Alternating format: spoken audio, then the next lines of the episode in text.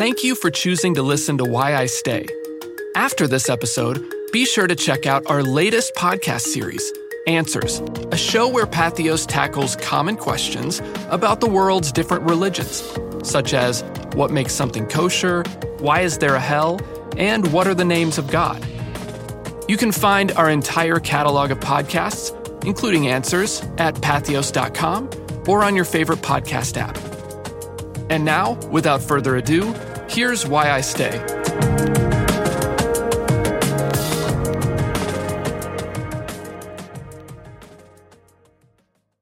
And so I was just at the lowest point. I just at that point in time I was like, well, I guess I'm just done. You know, with with Christianity, I'm done with God because if this is what the people that I respect the most believe, then I don't know what to believe. I don't know what's true about anything they've said. It was just bad. I didn't know what I could keep and what I could throw away. You know, at that point in time, I just threw the baby out with the bathwater. I was like, I don't know if I believe any of this now. This is Why I Stay, a show about faithfulness in the face of judgment, confusion, and hurt. Lecrae has been in the hip hop game for more than 15 years. He's won two Grammys and nine Dove Awards. He's had a lot of success within American evangelicalism, but when he started to talk about his experiences as a black man in America, the very people that had loved him began to hurl accusations and hatred in his direction. It was enough for him to doubt everything about his faith, nearly getting divorced, and he even had struggles with addiction. But Lecrae has come through all of those experiences stronger, and he's even more dedicated to the gospel now. I sat down with Lecrae to understand how he was able to overcome the judgment and lies of the Christian community and in that process, how he discovered an even more meaningful faith.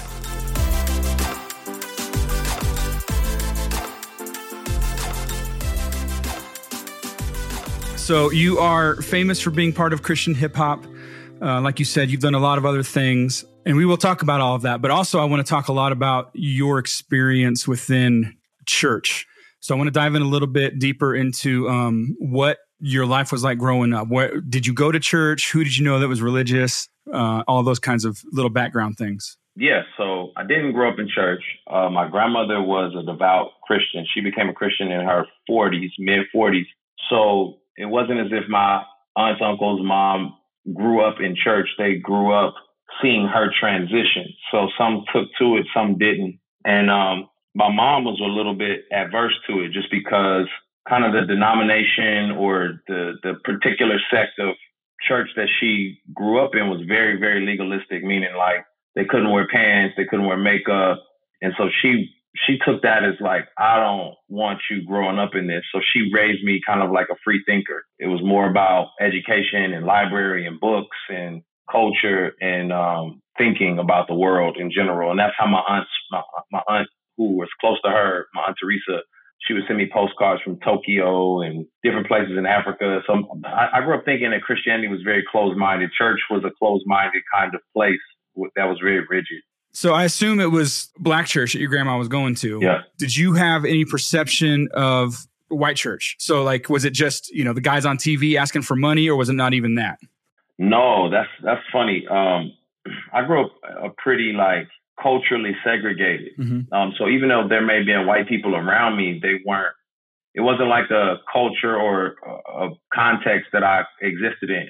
Um, so pretty much everything about my existence was black up until like my last couple of years of high school, where we moved, and um, and it was a way more diverse school situation. But but even in that school, I just hung out with the black kids. Mm-hmm. So as it pertained to church, my mom grew up in the civil rights era. She was raised by the Black Panthers, so she was very pro-black. And so the idea of like a white man telling us what to do and how to understand our Bible would have been like, whoa, this hmm. no, like we grew up like this is not going to happen. So I didn't have any context for white church or white anything. I mean, I wouldn't have explored that space had it not been for college and hearing a white pastors come teach at our black uh, Bible study. All right, so you're in college. Uh, why'd you go to Bible study? Was it a girl? Um, well, yes, but but yes, it was, but not in the way you would think. So in high school, uh, when I was a sophomore, I took a senior to her senior prom. Mm-hmm. So she went on to college, and when when I got to college as a freshman, of course, she's already a, a junior at, at that point in time. And so she had been going to Bible study. She was a Christian, and she's like, "Oh my gosh, welcome to school. Um, you gotta go to this Bible study. It's so good." And you know, me, I'm a free thinker. So I'm like, I'll, I'll try anything once, mm-hmm. you know. So, you know, I knew her. She invited me. Wasn't like to date her, but it was just a familiar face. I didn't know anybody on campus. Mm-hmm. So I said, sure, I'll go. And I wandered into that Bible study. And yeah, I just went in there and, you know, I thought I knew a lot about the Bible because of my grandmother. But then when I got in there, I was like, I don't know any of this. Mm-hmm. And I think I was embarrassed a little bit. And it's just like the, the desire to, to know and to like be intelligent. And I hated, you know, when they would ask questions and I didn't have answers, I hated that feeling of embarrassment. So I was like, I'm going to keep going to this so I can learn this stuff and be versed in this whole stuff that they're talking about. Yeah. So it wasn't, you weren't driven by like, uh, spirituality is more about knowledge in the beginning there? Definitely knowledge. It was definitely knowledge. Um, yeah. You know, just I was a chameleon. So any kind of setting you put me in, I want to be great at it if if anybody you know does enneagrams, I know there's all kind of different spooky stuff about it, but um, I'm a three.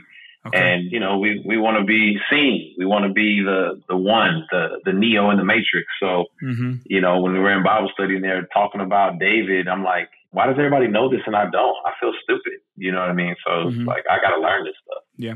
When did it switch from knowledge to to faith? Well, we went to a. Um, they all were saying, "Hey, we're going to this conference." The conference was in Atlanta of course, I wanted to travel. Never, never been to Atlanta, so I was excited to go to Atlanta. You know, for for African Americans, just like you know all the historically black colleges, Martin Luther King. It's mm-hmm. like, oh man, this is a great place. And then of course there's the fun side of it with like all the parties and the, the Freaknik. It was like this big picnic for African American college students. And of course I go to the conference and just seeing all these African American college students, I'm just like, yo, this is crazy. It was called the Impact Conference, and, and it was Impact was like the wing of Campus Crusade for Christ. That the black wing, African American wing of Campus Crusade for Christ. So mm-hmm. I didn't know that young people loved Jesus or went to church.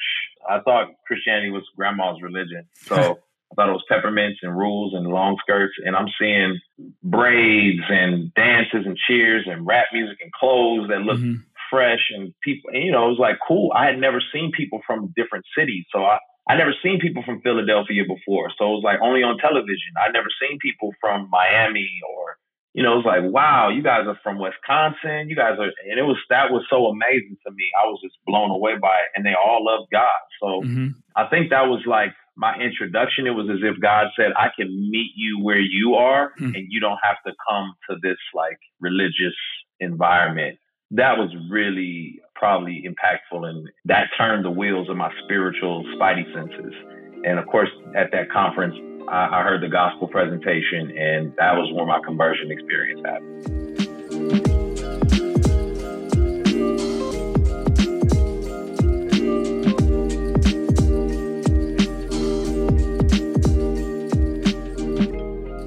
during that time, what was going on with you as far as contemplating race, understanding race? You know, you said about that time, you know, a little bit earlier, you started coming in contact with white culture more often mm-hmm. and what what kind of wrestling did that cause for you yeah i was pretty um, content in blackness in my black culture my black world mm-hmm. i didn't venture out i didn't listen to much music outside of black culture i didn't watch movies outside of black culture i didn't i didn't think any two ways about white people. Mm-hmm. I just was like, I don't know, they're in their world, I'm in my world. I don't really want to engage with y'all and yeah. and I'm fine.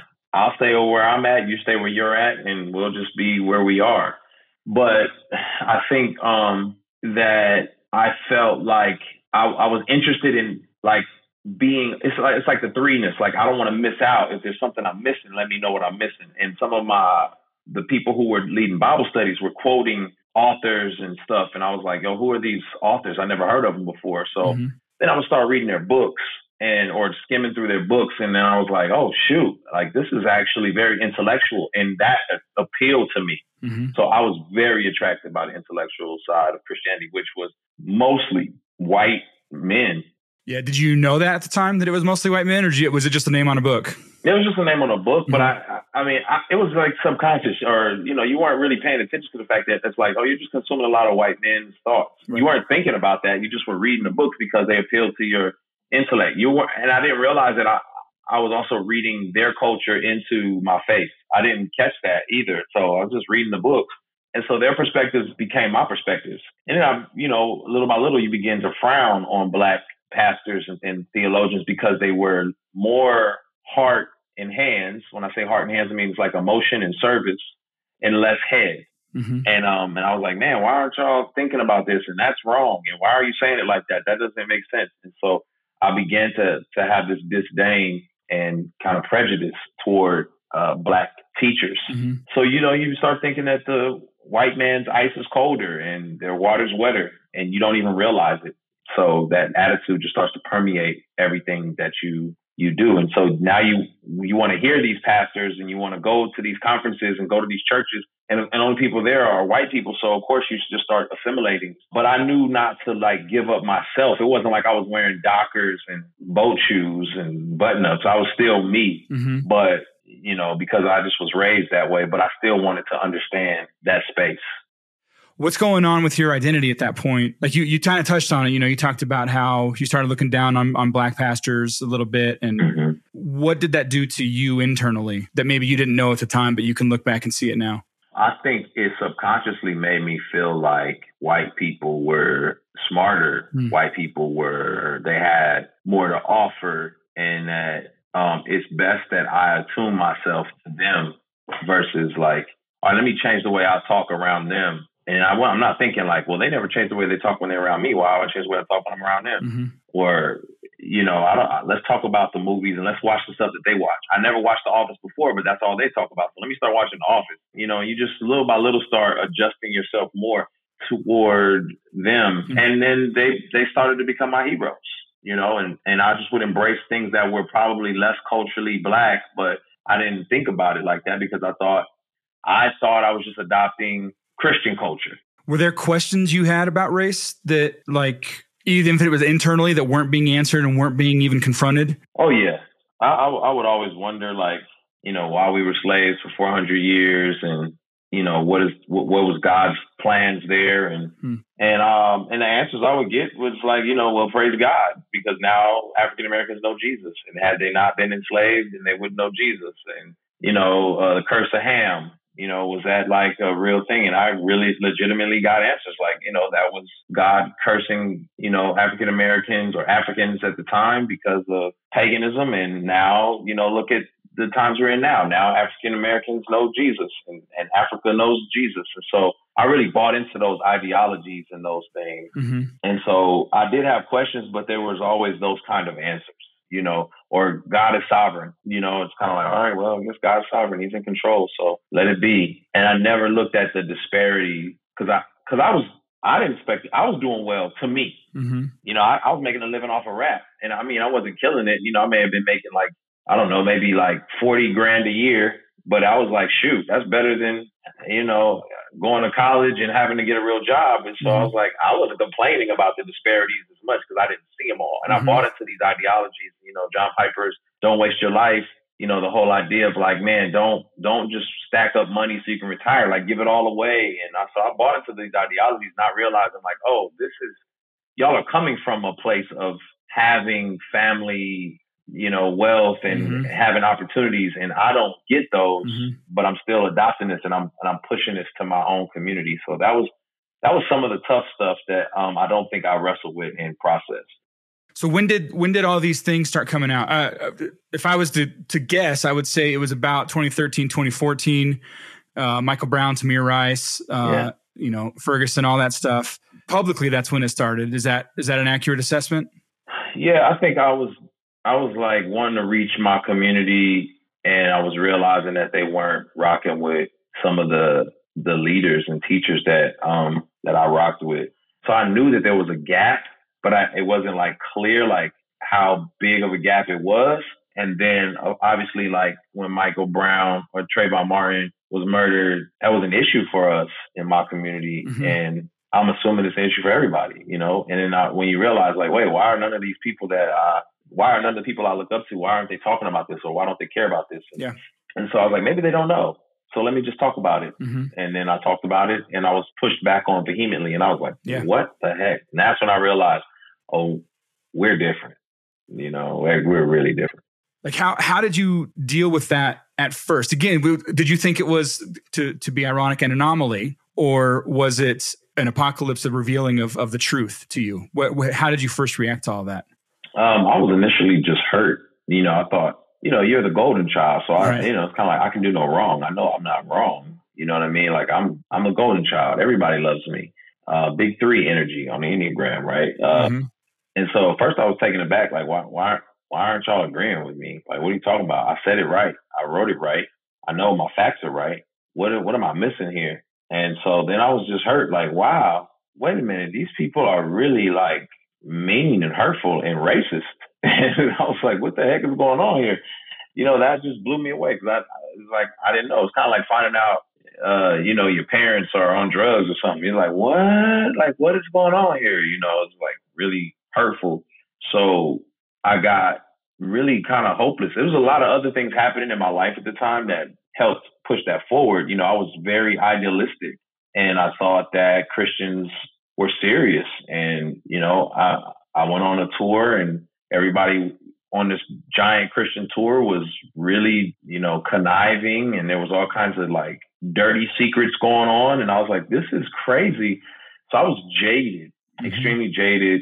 Um, I would listen to songs that I I knew the Christian artists who wrote them, and I was like, their lifestyle doesn't match this song, and so this was only adding to that, you know. So I was really just like, man, I'm I'm done. You know, these this is trash.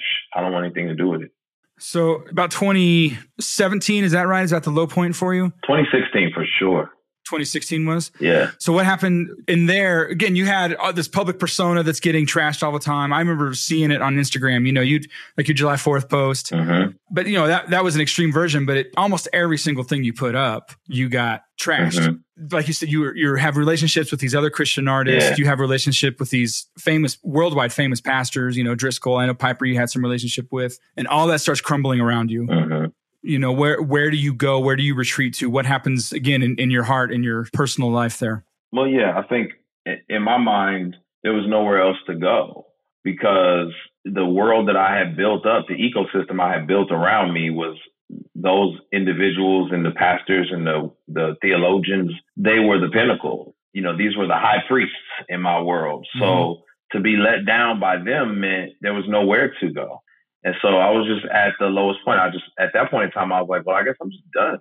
You know, with with Christianity, I'm done with God because if this is what the people that I respect the most believe, then I don't know what to believe. Mm-hmm. I don't know what's true about anything they've said. And so I I really just kind of checked out and was like, God, I don't know if you're real, then help me. But I it was so bad I couldn't even read the Bible because I would just hear their voices. It's like I I don't know. I don't trust my own brain. I don't mm-hmm. know if I think this or this is what was embedded in my brain by these people who are so wrong about race and culture.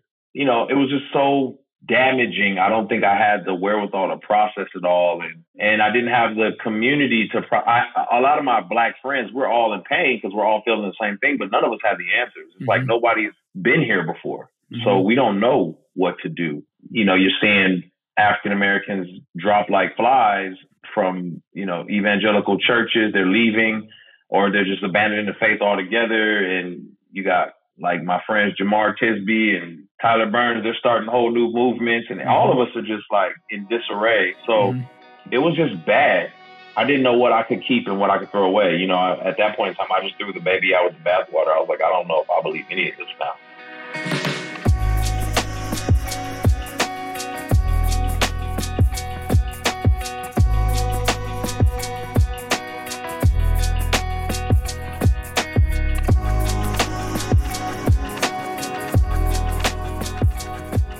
Know you had, you know, struggles with depression and addiction and all, all this other stuff in that same time. Mm-hmm. people want to hear no more about that, go buy the book. But uh, I, I want to know more about how if there's nowhere else to appeal. You know, the the the best best pastors and preachers have failed you. Mm-hmm. Where'd you go? How are you where you are now, where you're still talking about Jesus?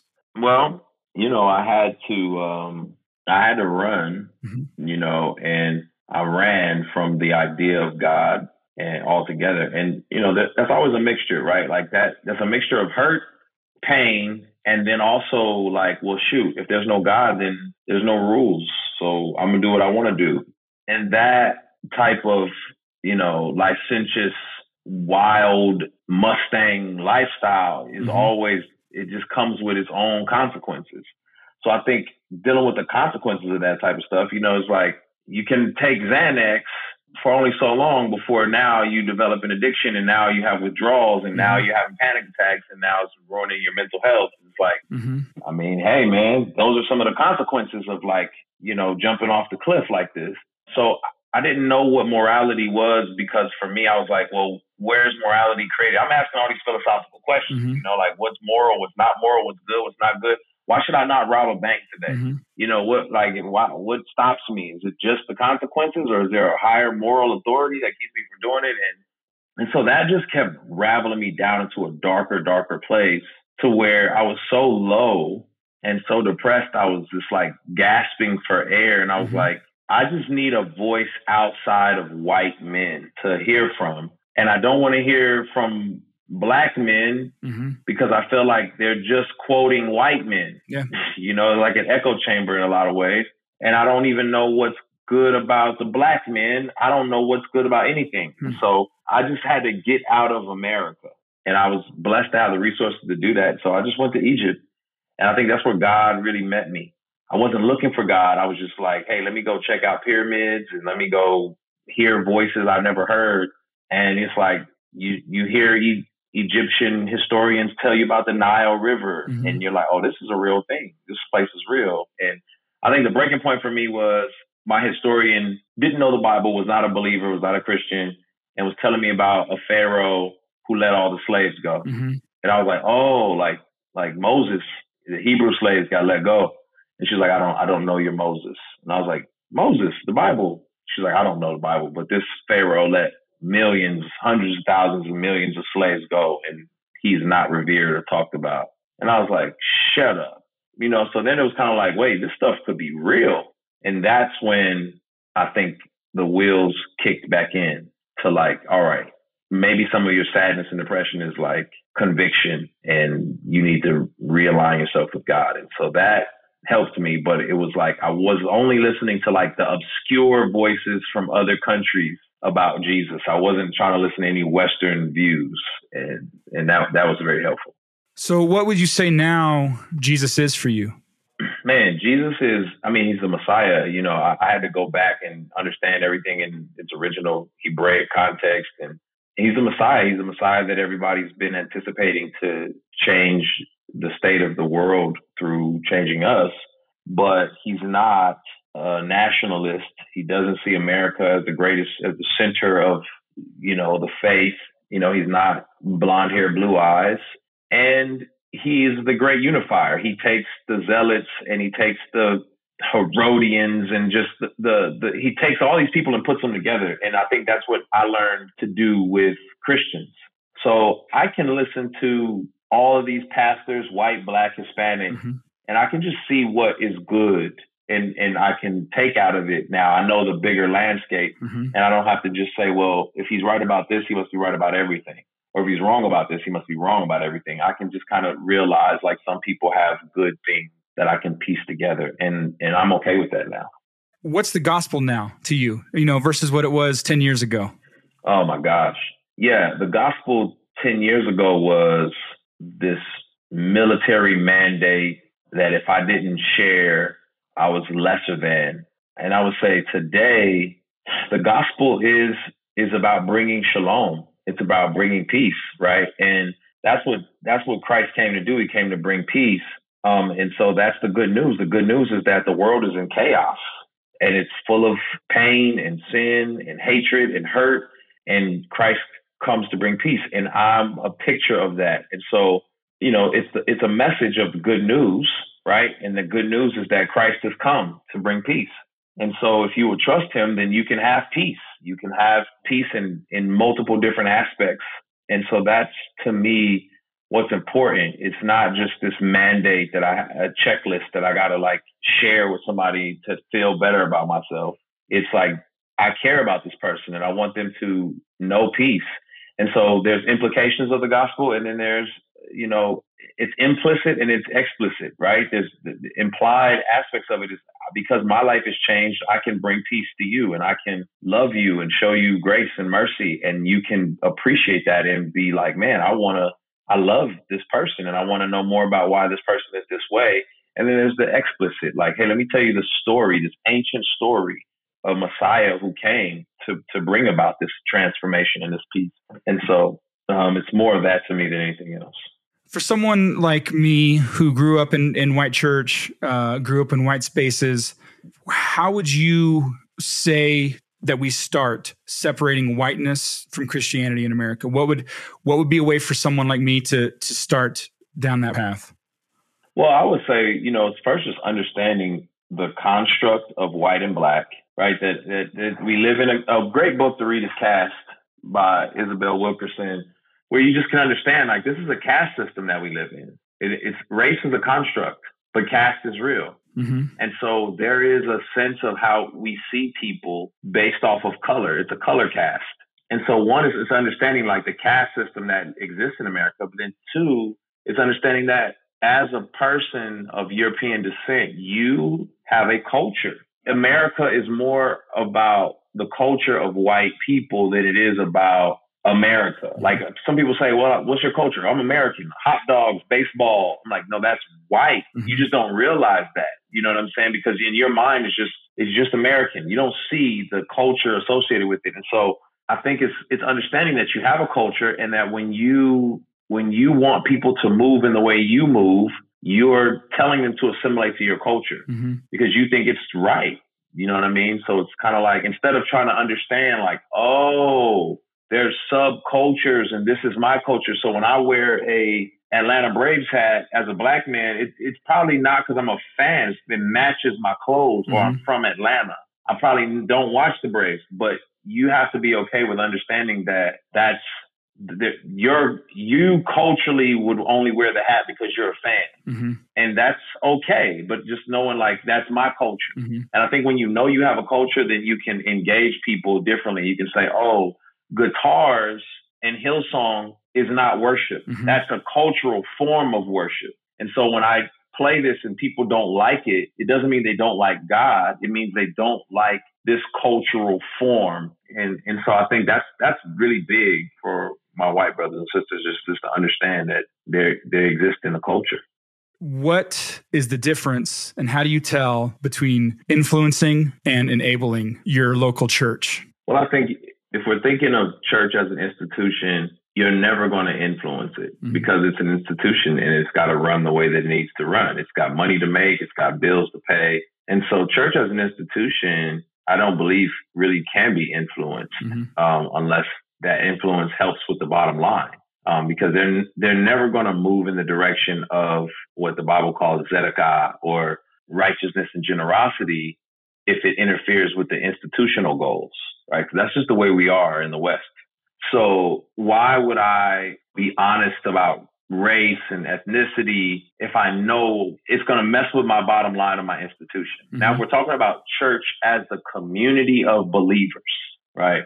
You can influence a community of believers because their goal is shepherding and care and sharpening one another and loving people outside of the community and serving. And so you don't have an institutional goal. You have the goal of doing just what you're supposed to do as the church is shepherding, loving, caring, serving, building up people for the work of the kingdom. And so I would say that if your community is not willing to sacrifice some of those institutional goals, it cares more about the empire than the kingdom. Hmm. But if they're willing to sacrifice those institutional goals for truth, then that's a healthy place. You know, I don't want to be in a place where it's about the empire and the institution. I want to be in a place where it's about the kingdom. And that doesn't require buildings and lights and guitars and it doesn't require that. It requires leadership, shepherds, people loving people and walking with people. And so there's a lot of ways that can be done. I mean, it could be done with buildings, lights, and guitars, but that in a lot of times becomes a hindrance and a weight for yeah. people to run in the way that they need to run. Yeah. What kind of church are you going to now? So I do this kind of a hybrid. So I do what's called um, a Torah club, which is where we get together, we study the scriptures in the ancient Hebraic context in a, in a house, and then I also I, I go to what you would call it one of those Sunday institutions mm-hmm. um, where I know the pastor and, and he's open to hearing those things, but I I'm okay with it as long as my family understands this Sunday situation is not our primary means of community and influence.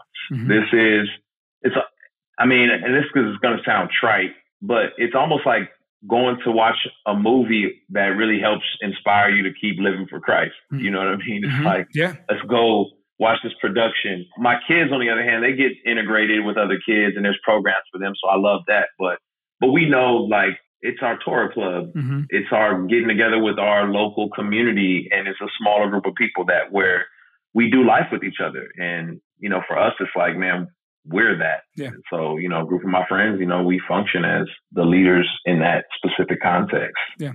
Where uh, where can people find you? got stuff coming up. What, what what's going on in professionally right now? Where, what do people need to do? What do they need to know? You know, obviously there's always music coming out, so go check all your music service providers. I'm always putting out music. Course, there's a couple books out, but I think the biggest thing for me right now is um, you know, it's people just understanding the work going on behind the scenes and just feeling like, man, I want to support an individual who's trying to build things outside of music. So if you see me post about something like that on social media, you know, it's because I'm, I'm sincere. Uh, the best thing to just follow me on Twitter, Instagram, Facebook. You know, stay, stay, stay tuned in. Why I Stay is a production of the Patheos Podcast Network, where we explore faith and gain understanding. If you enjoyed today's episode, please leave us a five star review and go tell a friend to listen to it. I hope you enjoyed this conversation with Lecrae. I was super impressed with his willingness to be open and honest about the things that he's experienced over the last 15 years. If you want to know more detail about Lecrae's journey from being a darling of the young restless reform movement to being a leader in the cultural conversations about race and religion, check out lecrae.com. You can get his books, music, and so much more there. This episode was edited and mastered by Clinton Battles, and it was produced and hosted by me, John Osborne.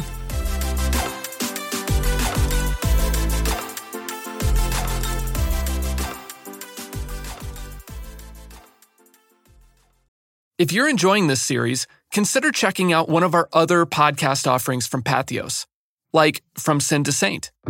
Some people might point to his anti Nazi activism as the key thing for them. I mean, I'm, I'm compelled by that, but I think it's his theological and ethical underpinnings of his choices that really resonate for me. This willingness to die for his beliefs has inspired both religious commitment and religious violence. There were a couple of high profile murders of abortion doctors and bombings of, of abortion providers in which the people who were convicted of the crimes identified Bonhoeffer as their inspiration. In this four part historical exploration of the life and legacy of Dietrich Bonhoeffer, join creator and host Josh Lash as he sits down with experts and walks us through the intriguing and complex life of this revered German theologian and martyr. Or consider checking out the Bible Brief podcast. So let's talk about for a second just what is it? What's in there? How do we just untangle all of this and figure out is it something we should even pay attention to? I think that this is the most, perhaps the most misunderstood book of Scripture. Would you agree? Pretty much hands down. In this special three part series, host Lori Denning and guest Dr. McLean Heward sort through some of the popular misunderstandings about the New Testament book of Revelation and examine what this ancient apocalypse might mean for us today. You can find From Sin to Saint, the Bible Brief podcast, and our entire podcast catalog on patheos.com or on your favorite podcast app. Check the show notes for helpful links and more information.